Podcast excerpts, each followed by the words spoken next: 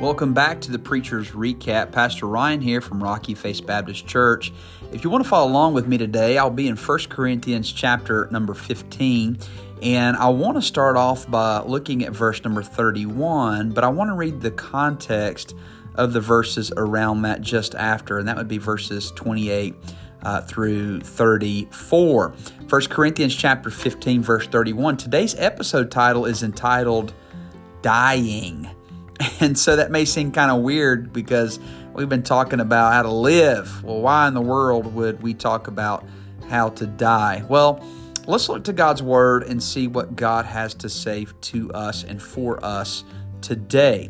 1 Corinthians chapter 15 verse 31 Paul says I protest by your rejoicing which I have in Christ Jesus our Lord notice the three words I die daily. I die daily.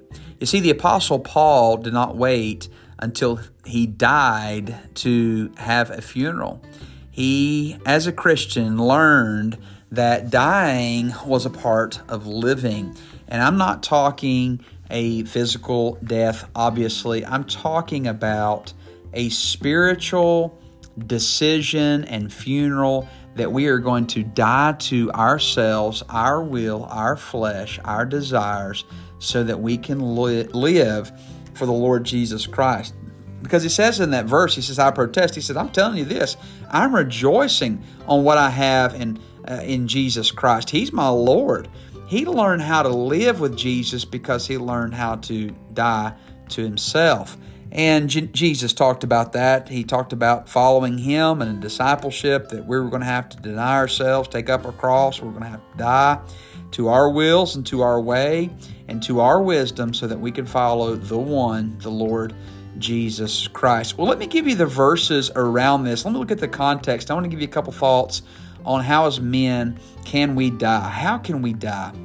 Well, verse number 28, the Bible says, Then, and when all things shall be subdued unto him, then shall the Son, that's Jesus, also himself be subject unto him that is put uh, under, put all things under him, that God may be all in all. Now, I'll tell you, that would be a very good, at least a portion of a verse that you can underline in your Bible, that God may be all in all.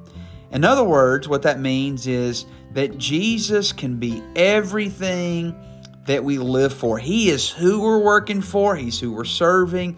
Uh, he's not uh, part of the equation. He's not just part of a church. Sir. He is literally, for a Christian, He is all that we are.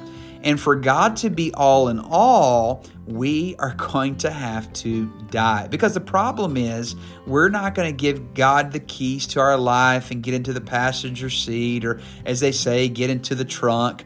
No, no, no. We're going to always want to grab a hold of the steering wheel. We're going to want to throw the parking brake on. We're going to want to go ahead and grab all this because that is our flesh. We want control of our life. We want to lead uh, in our life, and that's just that's just how we are. Uh, God is not all in all unless He has all of who we are, and so to die daily, we've got to make Jesus all in all. Verse 29 Else, what shall we do then, which are baptized for, to, uh, for the dead, if the dead rise not all? Uh, rise at all. Why are they even baptized for the dead? So, Paul is using baptism here as a symbol and a picture of death. And not just death, and not just baptism, but it's about resurrection. It's about alive. We can be dead to ourselves, dead to our own will, but alive unto Jesus. Verse 30, and why stand we in jeopardy every hour? Uh, he is talking about this uh, battle that we have, and sometimes it's a battle that is an hourly battle. This uh, decision on a day to wake up and say, I'm going to live for Jesus today, and uh, then something bad happened, or we turn on the news, or we have a conversation with somebody, and before we even hit the door to get to work, we're already just so much in the flesh. We've already forgotten our promise to Jesus, and uh, we're just in jeopardy, man. We're just in a struggle between two things. Uh, and so Paul is talking about their rejoicing, but he's teaching them, he's trying to teach them, he's trying to teach us. I, I can't say that I've got the victory over this. uh, but on how to make Jesus or God to make all all in our life is that we got to die daily. We got to wake up and say, I'm going to have a funeral to myself.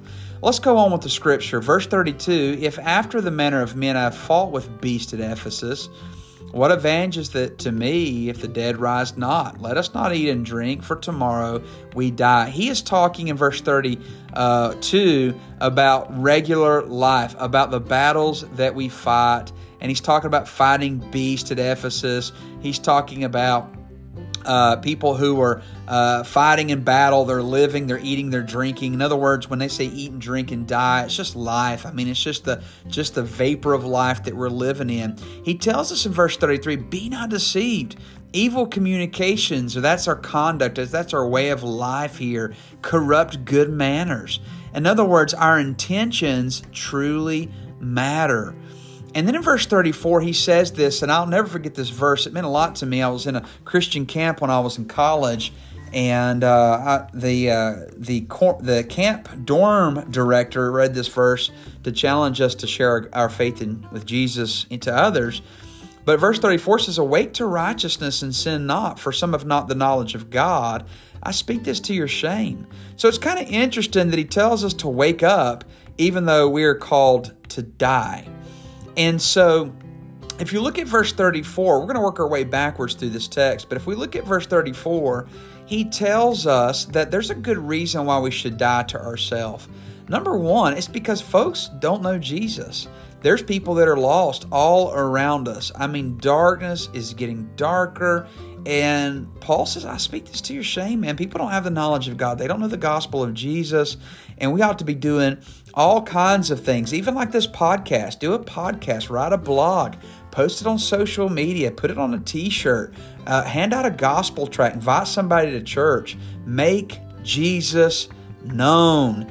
And we got to wake up to this righteousness to understand that our lives are a gospel witness, and we're preaching every day uh, to our friends and to our families and to our coworkers and to the folks we go to school with, people we interact at the job site and in the community, even at the gas station. So we need to die daily because our will is not going to be able to share Jesus. We're not going to want to do that. It's not who we are in the flesh.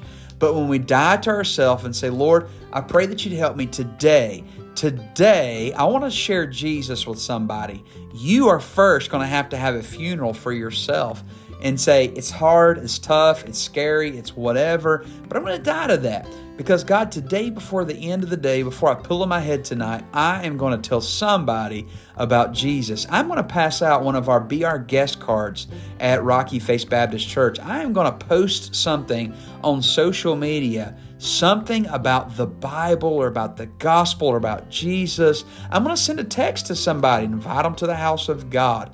And you are going to have to die to do that. So, verse 34, we need to wake up. We need to share Jesus. And when we die daily, we'll want to share Jesus. But the other thing, working backwards in verse 32 and verse number 33, we need to realize just the reality of our life. Tomorrow, we're going to die. Our life is short and uh, we're all going to die. That's no, there's no doubt about that. Uh, it's it really should impact the way that we live, uh, knowing that uh, we're going to die. The Bible tells us that uh, we've got an average time span of about 70 years, and that may seem like a long time, but friend, it is fading fast. I am going to be turning 40 this year, and so I have already passed the climax. I mean, listen, it's it's slowing down for me. So I better get busy. I better have that daily funeral and die to myself so that I can live for the Lord Jesus Christ. Because the reality is not just that sinners need to be saved, but I'm going to be dying. My impact will not be there anymore. Well, backing through here, looking at verse number 30, and I'm going to use uh, verse number 29 and 30. It's talking about uh, uh, the resurrection, of course, but he's talking about that standing in jeopardy every hour. Well, I thinking about this. Not only do souls need to be saved and folks need to hear about Jesus, and uh, life is certainly short, we need to realize this that there is there's struggles that we face every hour. And uh, there's things that we're battling. I do the same thing. I'll get something in my mind. I can't get it out. I stress out about things. Sometimes I worry about what people think. And uh, I know I'm a pastor. I'm not supposed to worry about that. But sometimes it just gets stuck up there. And so I have this battle, this jeopardy, as the Bible says, every hour. And I realize that when I'm struggling with things like that, it's the fact of the matter is because I'm living to myself. I'm worried what people think about me. When the truth is, if I have in that moment a funeral to say, you know, Lord, it's not about me, it's not about my name, it's not about my legacy, it's not about my image or anything like that. It's about the Lord Jesus Christ and focus on Jesus. Think about Jesus. Man, I will learn to live by learning to die. Well, friend, I want to thank you for listening to uh, the preacher's recap today. I want to just challenge you to die. Die to your will, die to your way, die to your work, die to your worship, and live to the Lord Jesus Christ. Give Him a try. Live for Him today, and you'll be amazed what God will say and do in your life. Well, thanks for listening. Until next time, may the Lord richly bless you.